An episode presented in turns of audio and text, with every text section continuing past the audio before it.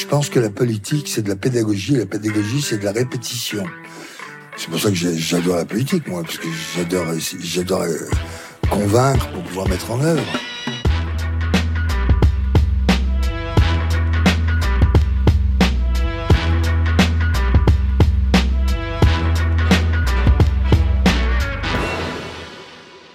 Moi, la première question que, euh, que j'aimerais vous poser, c'est que j'ai vu que c'est en 1970 que euh, vous, disiez que vous étiez, vous étiez, vous étiez beaucoup de, vous étiez militant. Et dans les années 1970, vers l'âge de 30 ans, si je ne me trompe pas, vous, passez le pas euh, d'une action militante à une action électorale, où vous allez dans la vie euh, politique. Et la question que j'aurais envie de vous poser, c'est qu'est-ce qui vous a... Qu'est-ce qui, quel a été le moteur de se lancer justement dans, de passer de militant à politique? Moi, j'ai toujours été intéressé par la vie euh, politique, la vie civique, l'engagement public. depuis depuis l'âge de 15 ans. Euh, j'ai participé euh, directement ou indirectement. Je suivais euh, ce qui se passait dans ma commune. Je suivais ce qui se passait au niveau national. j'ai vu apparaître la Ve République en 1958. et à partir de 1958, je me suis passionné vraiment au sens plein du terme, puisque à partir de 58, j'ai lu la presse tous les jours. J'écoutais la radio, je suivais les événements, je vivais les crises euh, politiques qui pouvaient apparaître, etc.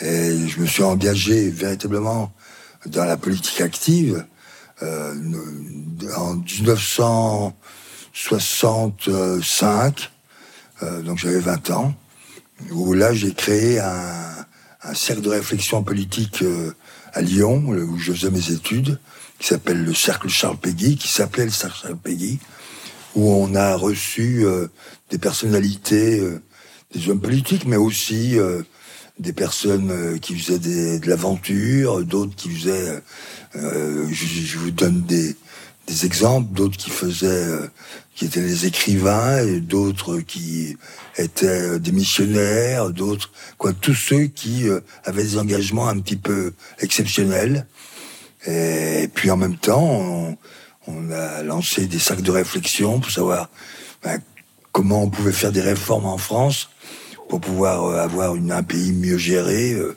mieux gouverné, etc. C'était le début de mon engagement politique. Après 65, euh, donc j'avais 20 ans, est arrivé 68. 68, c'était une... Quoi, vous n'avez pas connu ça, mais c'était une, révolution, une, révolution calme, mais une révolution.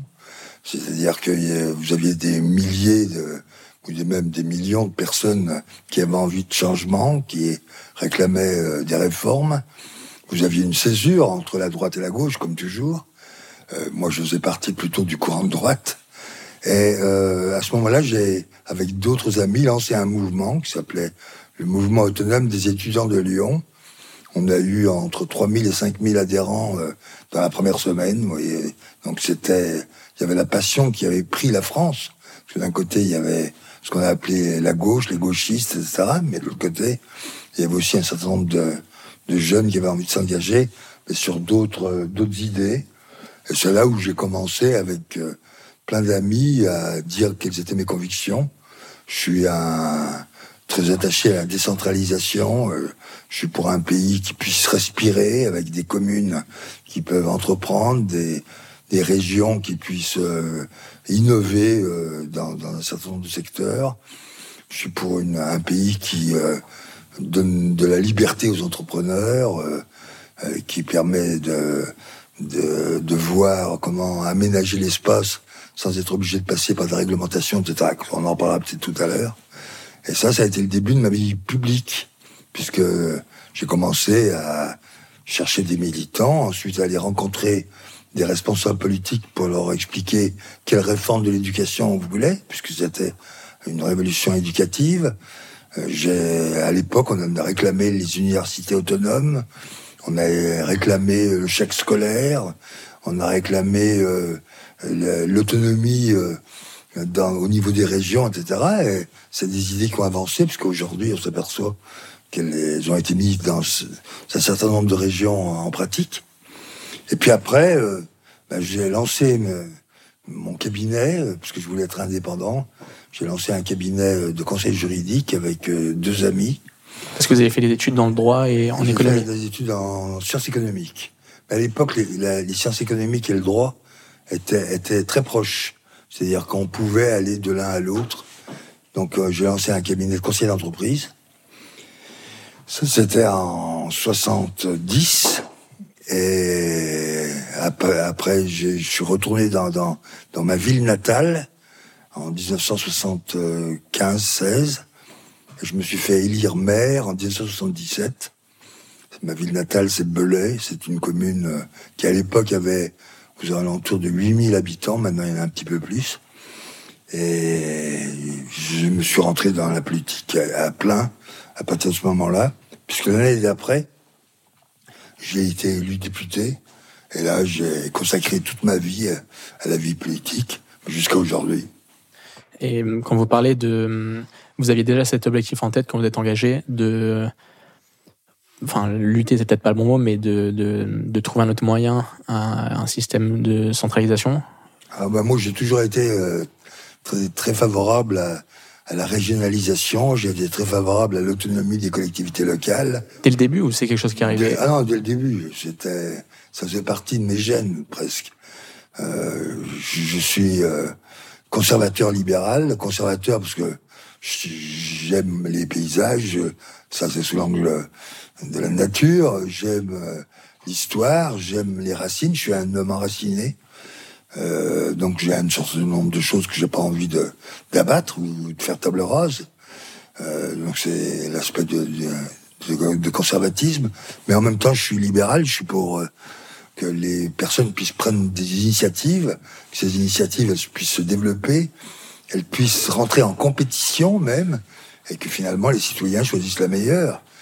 Je pense que ce qui manque un petit peu aujourd'hui euh, dans la vie publique, c'est ça, c'est cet aspect euh, innovateur, compétiteur, et qu'on puisse respirer plus facilement, et que le système est beaucoup plus trop, trop vertical. Euh, tout part d'en haut. Il y a une technocratie et une bureaucratie qui est excessive et qui empêche les initiatives. Un État providentiel. Un État providentiel, c'est ça Oui, les, les, gens sont assistés, c'est l'État-providence, c'est ça.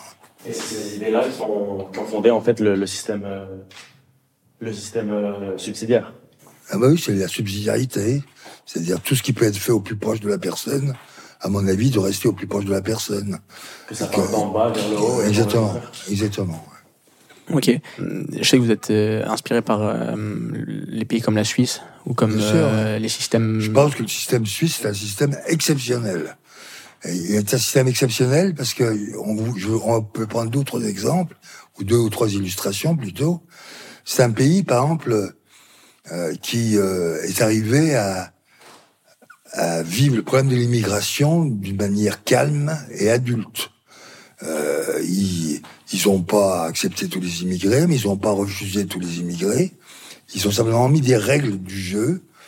Et quand vous savez que c'est une commission municipale qui est chargée de l'accueil des étrangers et de suivre un que les étrangers qui viennent respectent les lois du pays, deux qu'ils s'intègrent dans la population et par le système éducatif et par le système euh, du travail, de l'emploi, et par même le système du logement.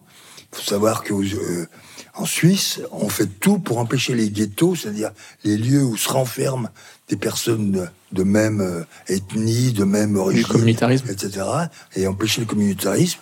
Et ils veillent à ce que les gens se dispersent dans la population pour pouvoir provoquer d'abord le brassage, et puis ensuite... Une meilleure intégration. Une meilleure intégration, une assimilation. Et on s'aperçoit que la Suisse a énormément d'immigrés, mais qu'elle n'a jamais eu tous les problèmes qu'on rencontre dans des pays comme la France, parce qu'ils ont eu une politique qui s'est faite à la base, et que dans chaque commune, il y a des gens qui s'en préoccupent.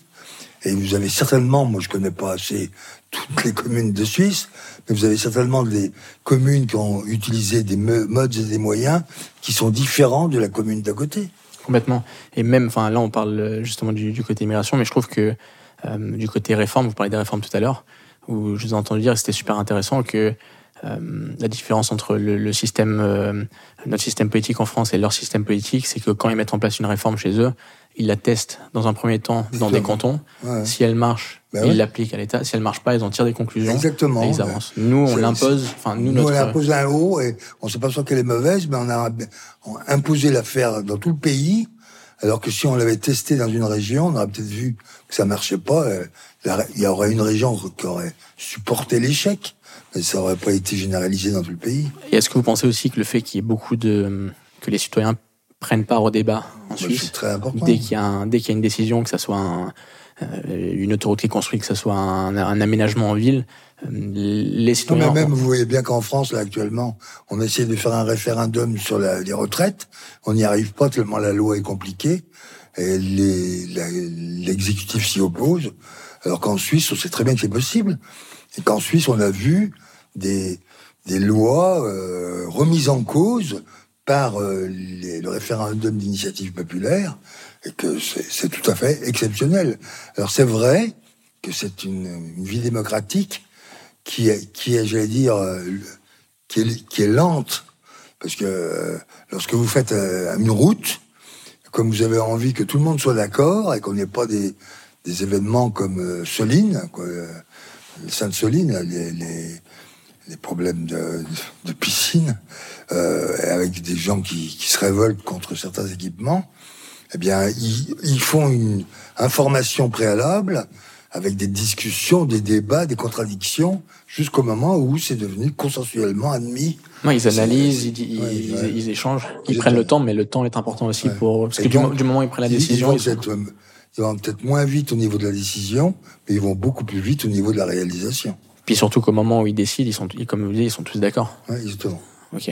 Euh, et euh, quand vous, enfin, justement, vous disiez tout à l'heure que le. Par exemple, moi, je suis favorable au chèque scolaire. Euh, Aujourd'hui, euh, en France, on n'accepte pas euh, que les parents choisissent l'éducation de leurs enfants. Il faut que ce soit l'État qui décide du système scolaire où les enfants vont être enseignés. Bah, moi, je suis pour qu'il y ait une multiplicité d'écoles qu'il y ait des écoles laïques, qu'il y ait des écoles euh, qui soient d'options religieuses, qu'il y ait des écoles qui soient techniques, d'autres qui soient très intellectuelles, qu'il y ait une diversité et que les parents choisissent ensuite en fonction de la connaissance de leur enfant d'abord. Ils savent qu'il est plutôt manuel et, que l'autre est plutôt intellectuel. Ben, c'est pas la peine de mettre le manuel dans un système scolaire trop euh, abstrait. Et de le faire culpabiliser qu'il n'est pas adapté à ce qu'on fait en France. Et c'est pour ça que je trouve dommage qu'en France, on ne laisse pas euh, suffisamment de place à l'innovation et à l'expérience. Puis vous parlez de diversité aussi, la Suisse, c'est un pays. Enfin, ils ont deux religions. Euh, non, bah, non, mais c'est même un cas parce qu'ils ont trois langues. Quatre langues. Quatre même. Avec le l'italien, l'allemand, le français et le, le roman. Oui, le roman. Ouais. Donc ils ont quatre langues, ils ont trois, deux, deux religions, quoi, trois religions même, parce que protestantisme, catholicisme. Il y, a, des orthodoxes. Et, il y a, puis maintenant il y a des musulmans. Ils, ils ont toutes les religions. Non, c'est un pays divers et qui est respectueux de l'autre. Moi personnellement, si je n'étais français, parce que je suis français, c'est c'est tout euh, mon, amour au niveau euh, civique, je, je, serais suisse. Et vous pensez que le système suisse, parce que souvent l'argument qu'on entend quand... C'est fait pour un petit pays. Exactement. C'est complètement faux. Pourquoi? D'abord parce que je suffit d'aller en Allemagne, voir euh, les Länder. Et vous voyez, si, en France on avait déjà l'autonomie des Länder, et qu'on on irait après vers l'autonomie des cantons, mais si on avait déjà l'autonomie des Länder, ce serait déjà bien. Quand vous voyez euh, comment la Bavière, le Bade-Württemberg euh, vivent, moi, quand j'ai été président de la région Rhône-Alpes, j'étais euh, jumelé avec la Lombardie, la Catalogne et le Bade-Württemberg. J'étais la région la plus centralisée. Je, je regardais avec envie les autres régions européennes parce que le, au bas de Württemberg, il y a plein de décisions qu'il prenait et que moi je ne pouvais pas prendre. En Catalogne, euh, j'avais en fait en face de moi presque un petit État euh, qui euh, respectait l'Espagne. Après, ils ont eu des problèmes d'indépendance réclamés, mais c'est autre chose. Mais non, je pense que la France, euh, la France est un pays qui souffre de sa centralisation. Ben, ça, c'est dû au fait, et c'est un vrai débat, ça, et vous pourriez le lancer sur votre antenne, c'est que les Français préfèrent l'égalité à la liberté.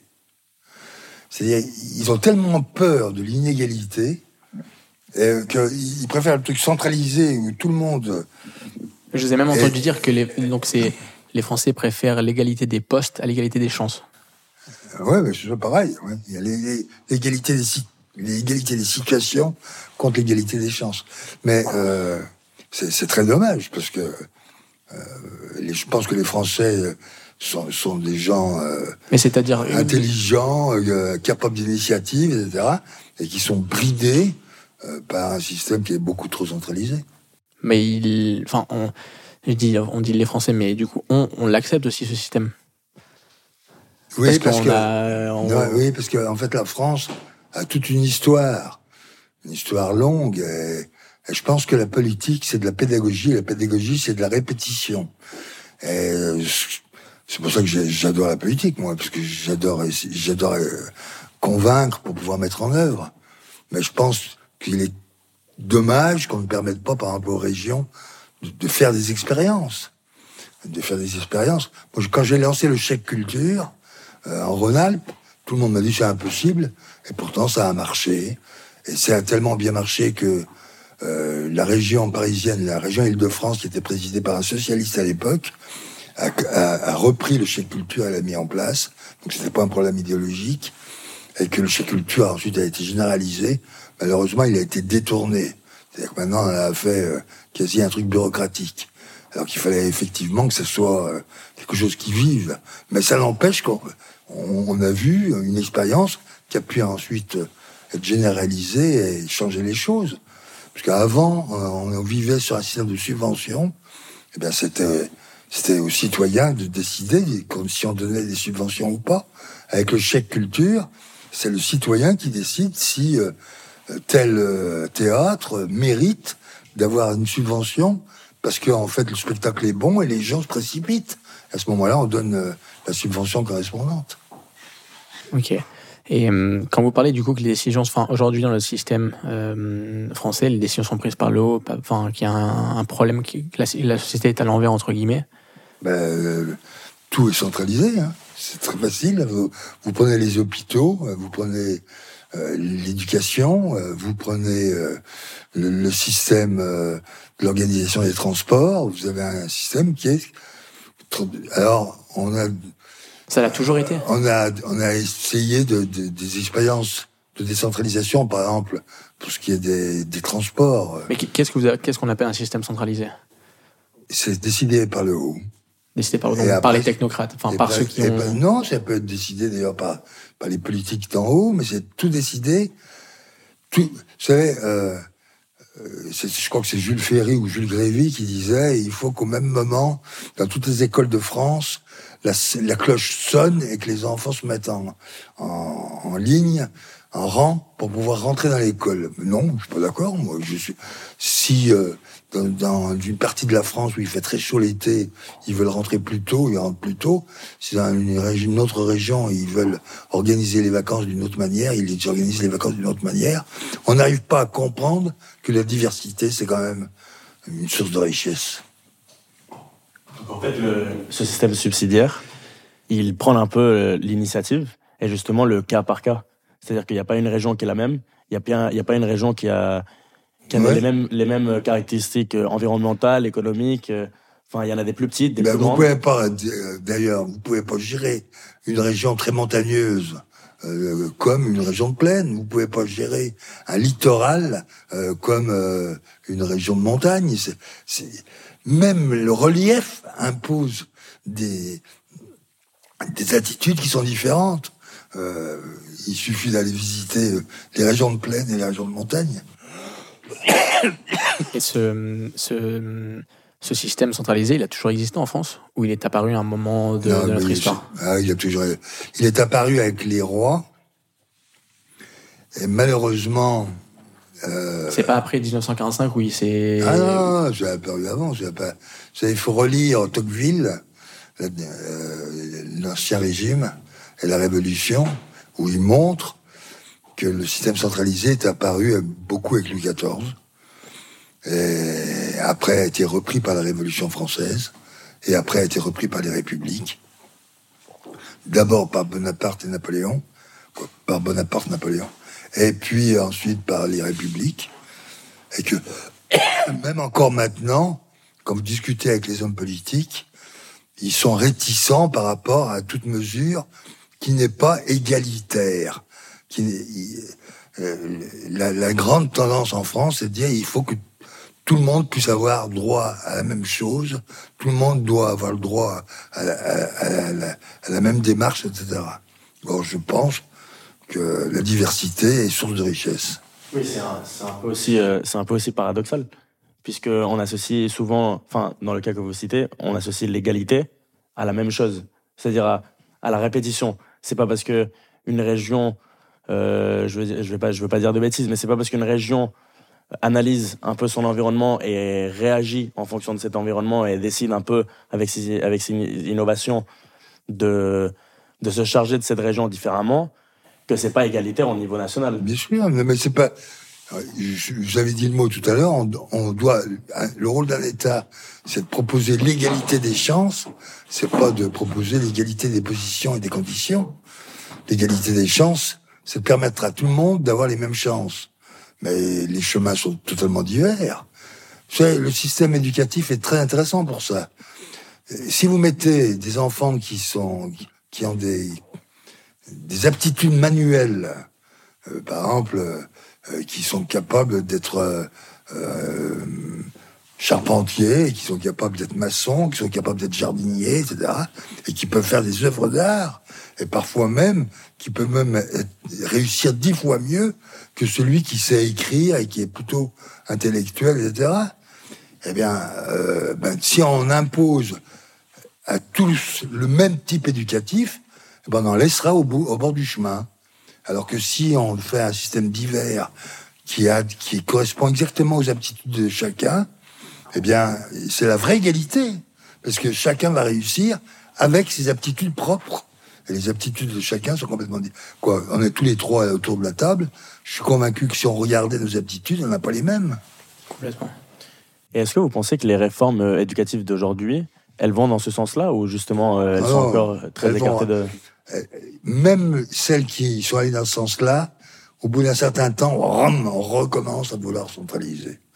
Il suffit d'écouter euh, Pape Ndiaye euh, actuellement. on le voit bien, il, veut centraliser. Pourquoi il ne supporte pas qu'il y ait des écoles privées. Pourquoi vous pensez que justement il y a cette tendance, l'État a cette tendance à vouloir centraliser? C'est quoi le, le... Ben, tendance à être idéologique. Il ne supporte, il n'accepte pas euh, la différence.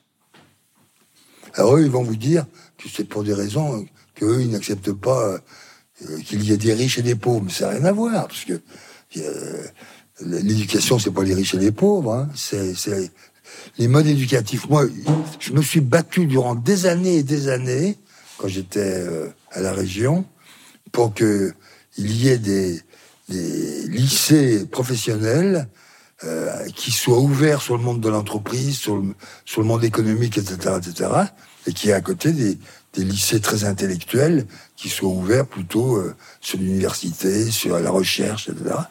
Ben, les gens ne, ne, voulaient pas parce que euh, certains pensaient que c'était inégalitaire, d'autres pensaient que certains allaient avoir de très belles situations et d'autres pas, alors que c'est complètement faux c'est des chemins éducatifs différents.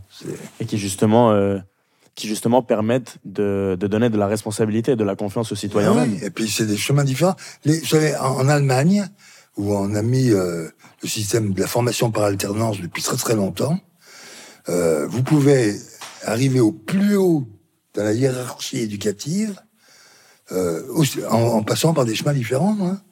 Ils, passent par la formation professionnelle et ils arrivent euh, docteurs et ils passent par les lycées classiques, ils arrivent docteurs aussi. Mais c'est des chemins qui sont différents, mais l'objectif est le même. Un peu plus adapté justement euh, à chacun. Bien sûr.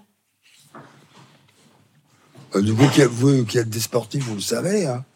Euh, parce, que, parce que par contre, pour, pour, le sport, ils sont pas comme ça, parce qu'ils peuvent pas changer la nature des gens.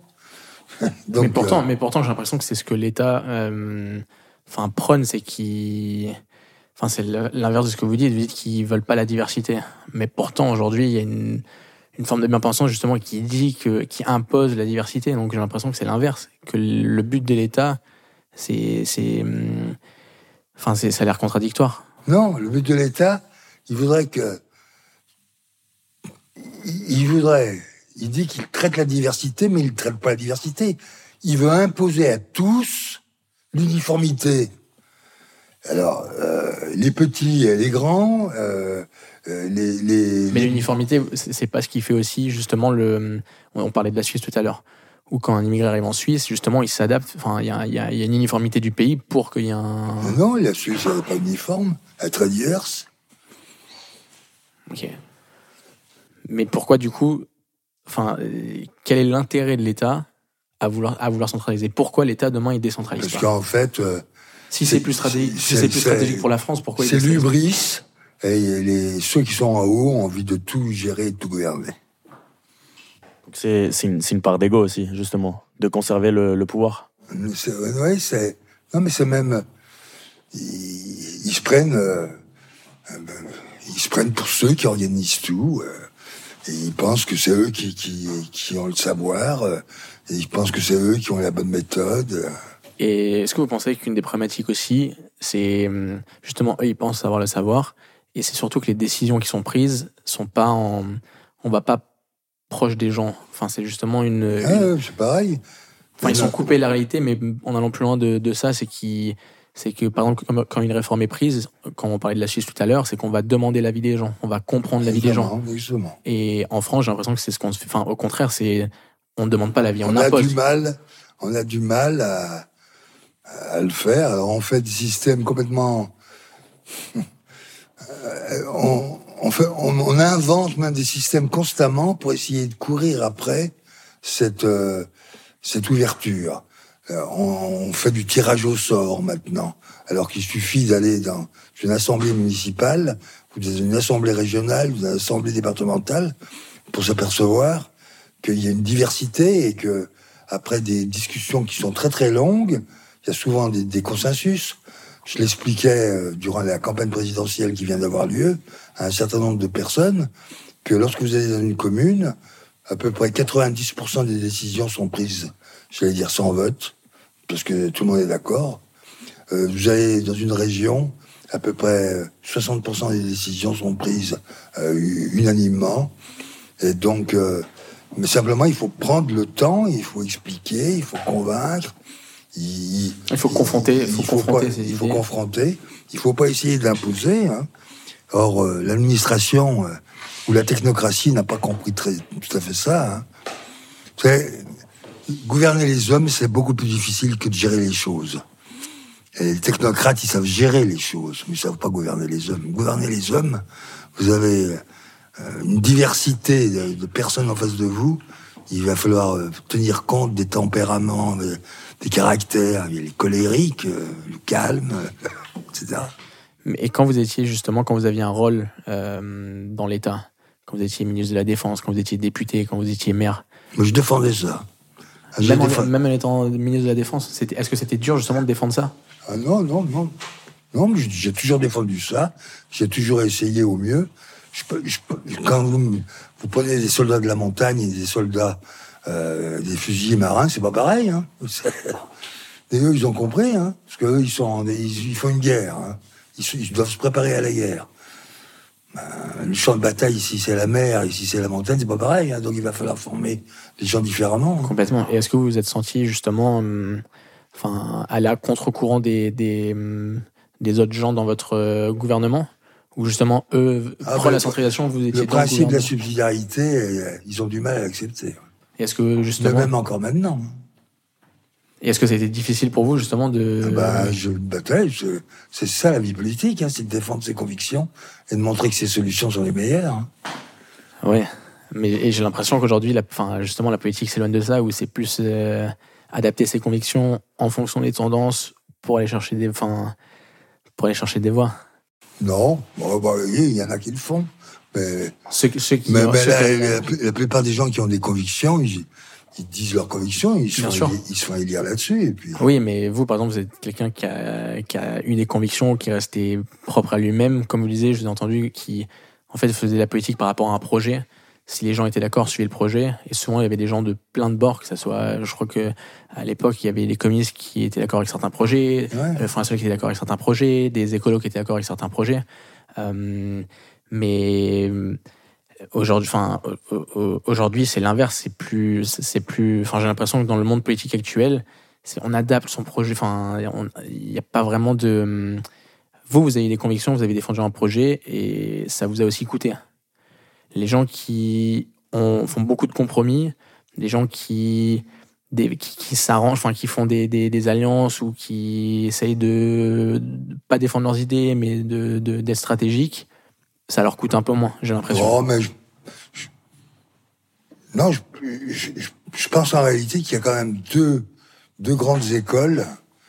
Euh, vous avez une école euh, qui croit à la diversité, qui croit aux expériences, qui croit aux innovations, qui croit à, à la multiplicité euh, des solutions. euh, et ça, c'est ben, c'est plutôt une approche euh, Subsidiaire. euh, libérale et subsidiaire. Et puis il y en a d'autres qui pensent qu'au contraire, euh, il faut avoir un modèle qu'il faut appliquer euh, je veux dire, d'une manière très stricte. Euh, Ça, c'est centralisateur. Euh, Ouais, presque totalitaire même. Et ça peut amener au totalitarisme. Et justement, quand, quand vous parlez de, de vos convictions, euh, je crois avoir entendu dans une interview que justement vous, vous aviez aucun regret euh, dans, la, dans votre vie politique, mais que s'il y en avait un, c'était justement de ne pas aller plus loin. De C'était pas, de pas aller jusqu'au bout des réformes.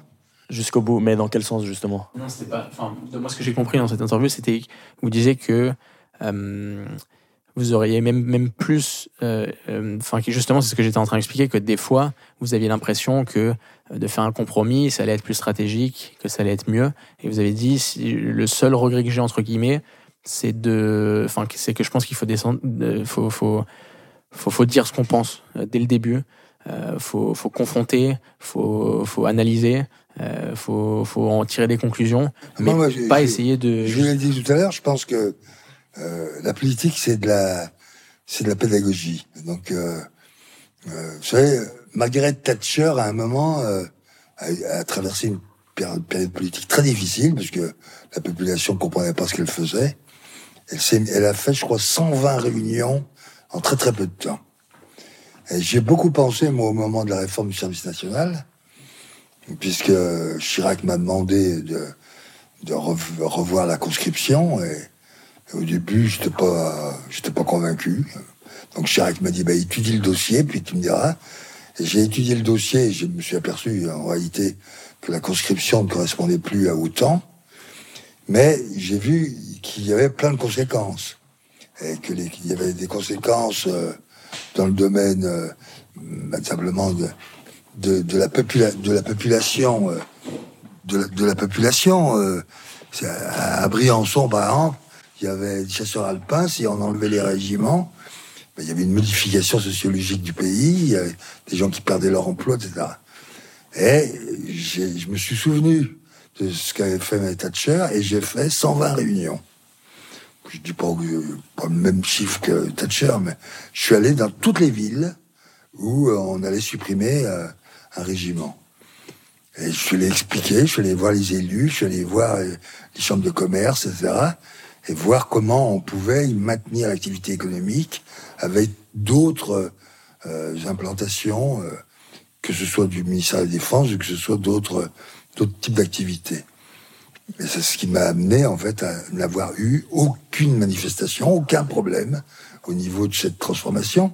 C'est vrai que ça demande du temps et que la politique, c'est l'art de convaincre, hein, c'est l'art euh, de démontrer. euh, Mais de convaincre, mais, mais c'est ce que vous dites, c'est que vous n'avez pas eu de, il n'y a pas eu de manifestation ou pas eu de désaccord parce que vous êtes allé proche des gens, parce que vous êtes Non, allé parce que les je suis allé l'expliquer.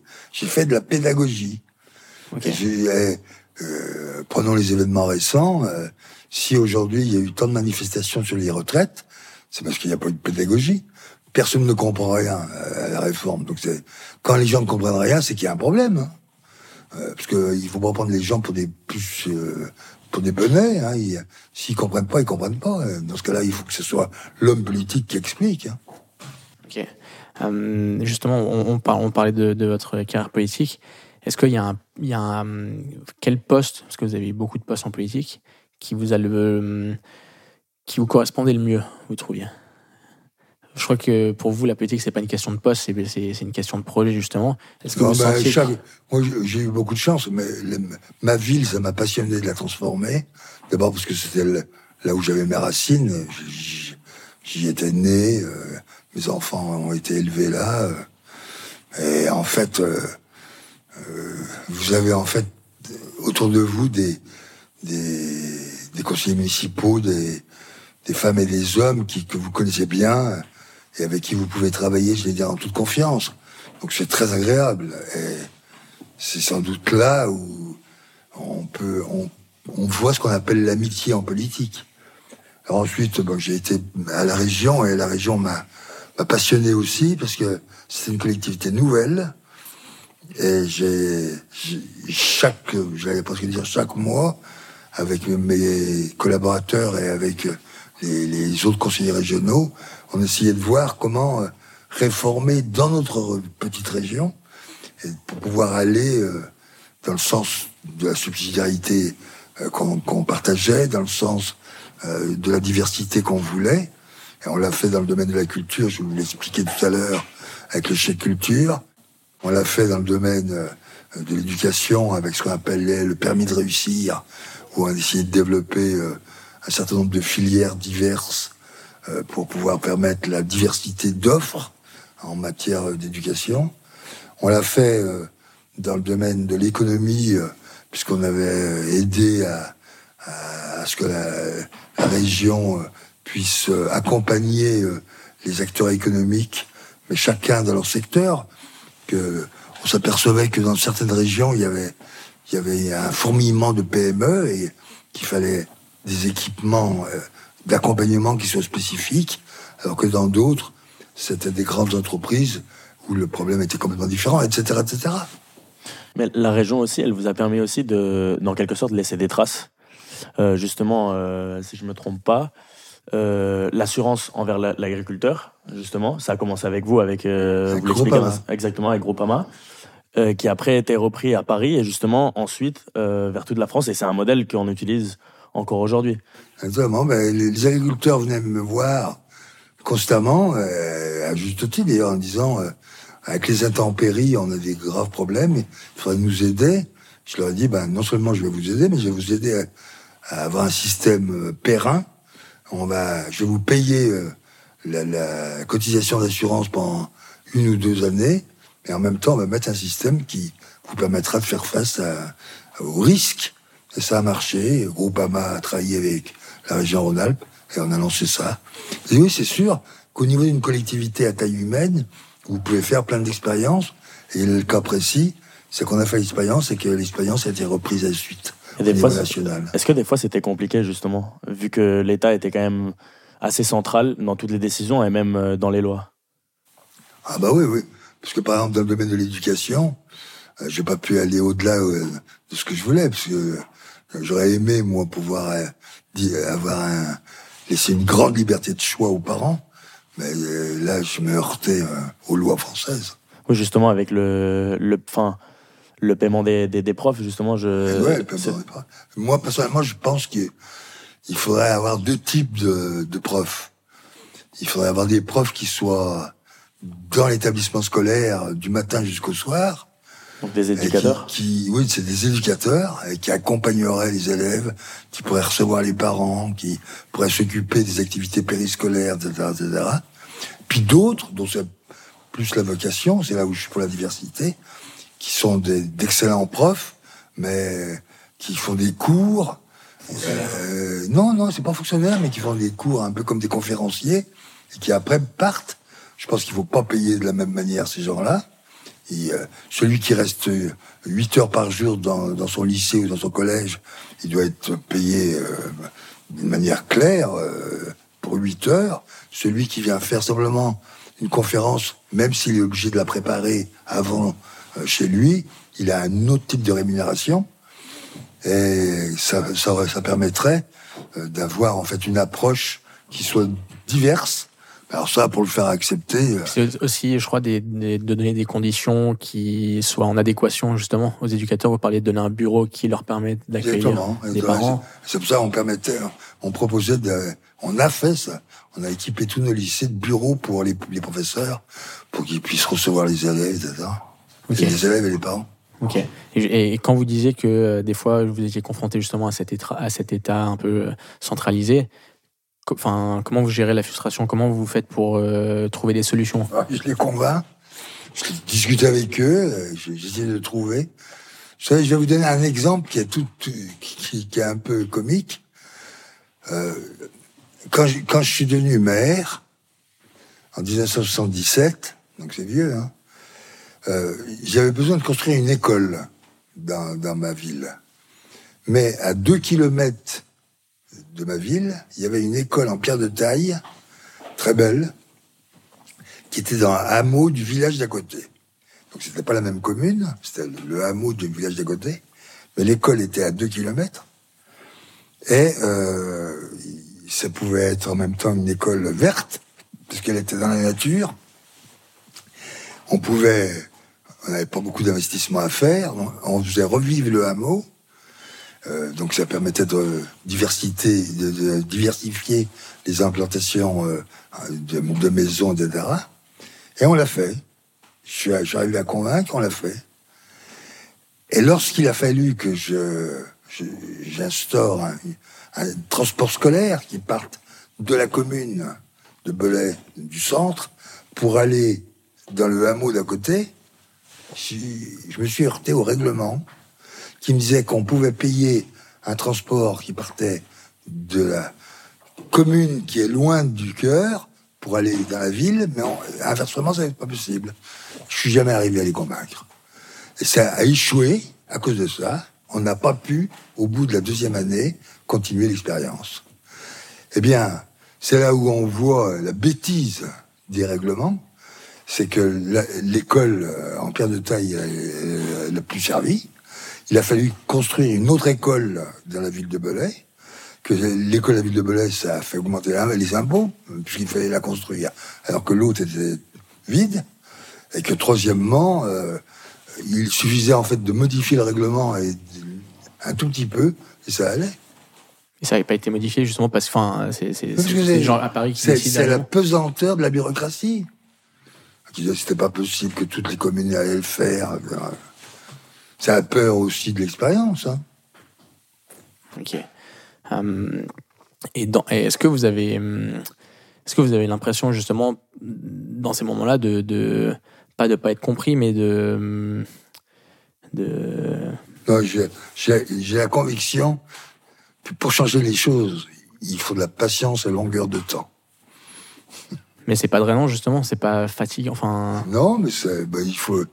C'est une passion la politique, hein, donc euh, même même euh, vous, aimez tellement ça que vous prenez le temps. hein. vous, c'est en, vous, ça, Ah. euh, en vous la politique, vous pensez? Ah ouais, ouais, ça, ça, ça vaut le coup. Ouais. Ah ouais, ouais. Moi, il y, a- il y a quelque chose qui m'avait marqué aussi dans votre, euh, dans votre carrière. C'était, j'avais vu un, une émission que vous avez fait sur Ardisson. Je sais pas si vous en rappelez. Ah ouais, rappelle. Avec Jamel Debbouze. Euh, où en fait, c'était à une époque de votre carrière, on vous a reproché. D'avoir accepté les voix du Front National. Ouais. Mm. Comment justement. Enfin, moi, c'est ça qui, me- qui, qui, me, qui me fascine en politique. Où oui, je suis d'accord avec vous, c'est c'est une passion, etc. Mais à un moment donné aussi, c'est. c'est- Enfin, vous, vous l'avez vécu, ça vous. Ça, ça, ça, ça vous bouffe la vie, mais ça, Ah, c'est dur. Hein. c'est dur et puis c'est puis surtout que vous vous connaissez vous vous savez les autres font semblant de pas enfin ils font exprès de pas savoir parce que c'est dans leur, leur, leur stratégie Euh, et, et du coup de manière perpétuelle il faut enfin pas convaincre mais vous essayez vous essayez de de- d'expliquer les choses donner un contexte et en face de vous vous avez des gens qui, qui non seulement n'écoutent pas mais ne veulent pas écouter et font Ouais. croire qu'ils comme, vous invitent pour vous vous voyez écouter. comme c'est intéressant, quoi, tout ça? J'ai accepté les voix du Front National en 1998. J'ai écrit un livre qui s'appelle La paix civile après, pour expliquer ma démarche. Et dans ce livre, j'expliquais qu'une grande démocratie, c'est une démocratie euh, où les grands partis politiques traitaient les extrêmes. Je donnais l'exemple de l'Angleterre. Vous avez un parti conservateur, quand il y a un parti de droite dure qui apparaît, c'est le parti conservateur qui l'assimile, et quand c'est une extrême gauche, c'est le parti travailliste qui l'assimile.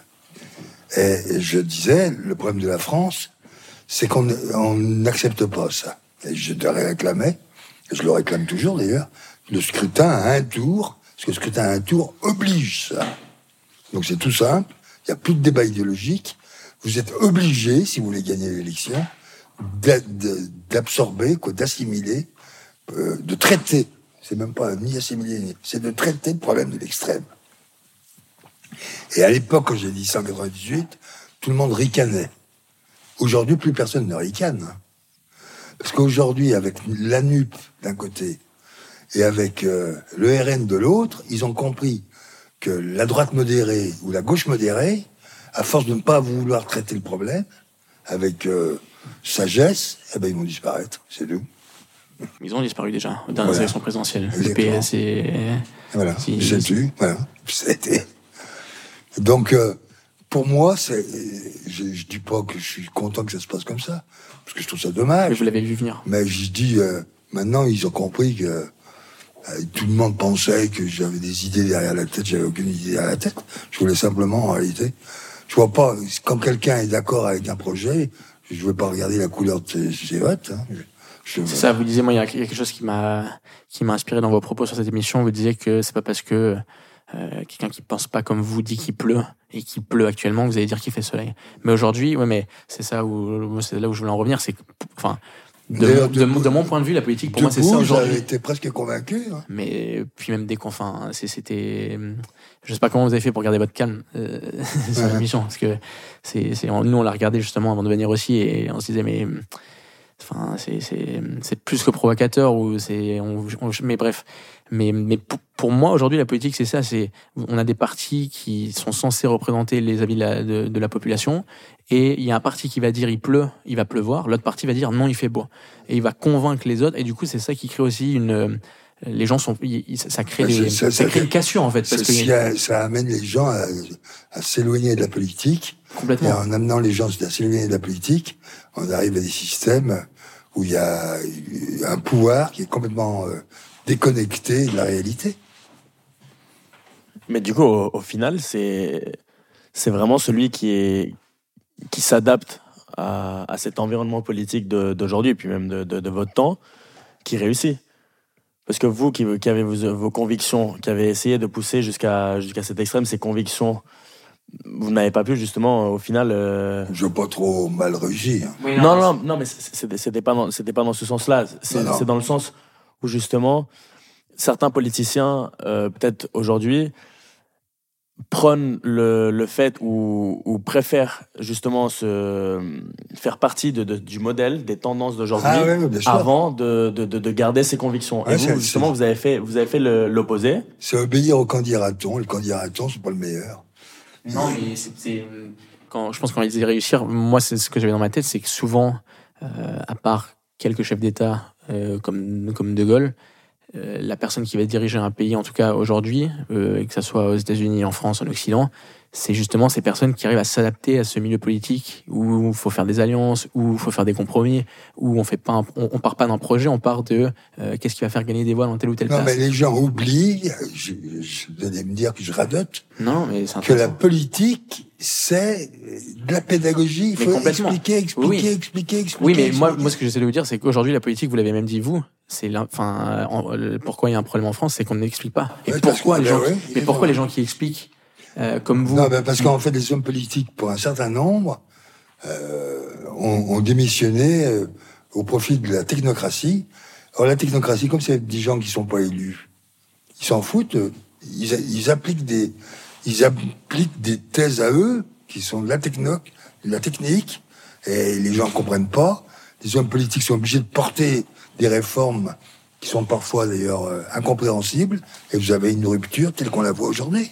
Donc il faudrait déjà que les... sont pas élus, ceux qui les, ceux qui les laissent rentrer dans le, dans le pouvoir, c'est ceux qui sont élus aussi. C'est les politiques qui font appel à la. Non mais vous avez vous avez eu une une tendance des politiques qui ont délégué à des le travail politique, c'est un travail extrêmement prenant. Il faut constamment se mettre à goût du jour. Il faut constamment revoir les choses. Il faut faire évoluer. C'est un travail euh, euh, énorme puisque vous êtes obligé en fait d'adapter vos, vos réponses euh, en fonction de l'évolution des techniques, l'évolution des, des pensées. Et quand, quand vous avez un problème comme, mettons, le, le Covid, vous êtes obligé de revoir tout le système médical et vous apercevez qu'il est mauvais, qu'il faut le réformer. Il faut revoir tout le système de, production des, médicaments et des vaccins. Vous apercevez que la France a oublié ça depuis des années. Il faut revoir euh, la formation des, médecins et du personnel médical. Quoi. Et qu'il faut que l'homme politique intègre hein, tout ça. Autrement, il n'est pas capable de gérer la France. Hein. Oui, non, mais c'est ce que je voulais dire, c'est que justement, euh, quand vous dites que la politique, c'est de la pédagogie, justement, on a l'impression peut-être qu'aujourd'hui, c'est complètement, c'est une antithèse. Justement, le, les hommes politiques ne sont, sont plus dans cette démarche pédagogique. justement de... ben, ils seront vidés par les électeurs. Et il y aura une crise très grave. Si, si, si les hommes politiques n'arrivent pas à comprendre qu'il faut qu'ils aillent expliquer, s'ils n'arrivent pas à comprendre qu'il faut qu'ils se renouvellent, qu'ils réfléchissent, qu'ils qu'ils aillent proche des gens. Qu'ils aillent proche des et qu'ils aiment les gens.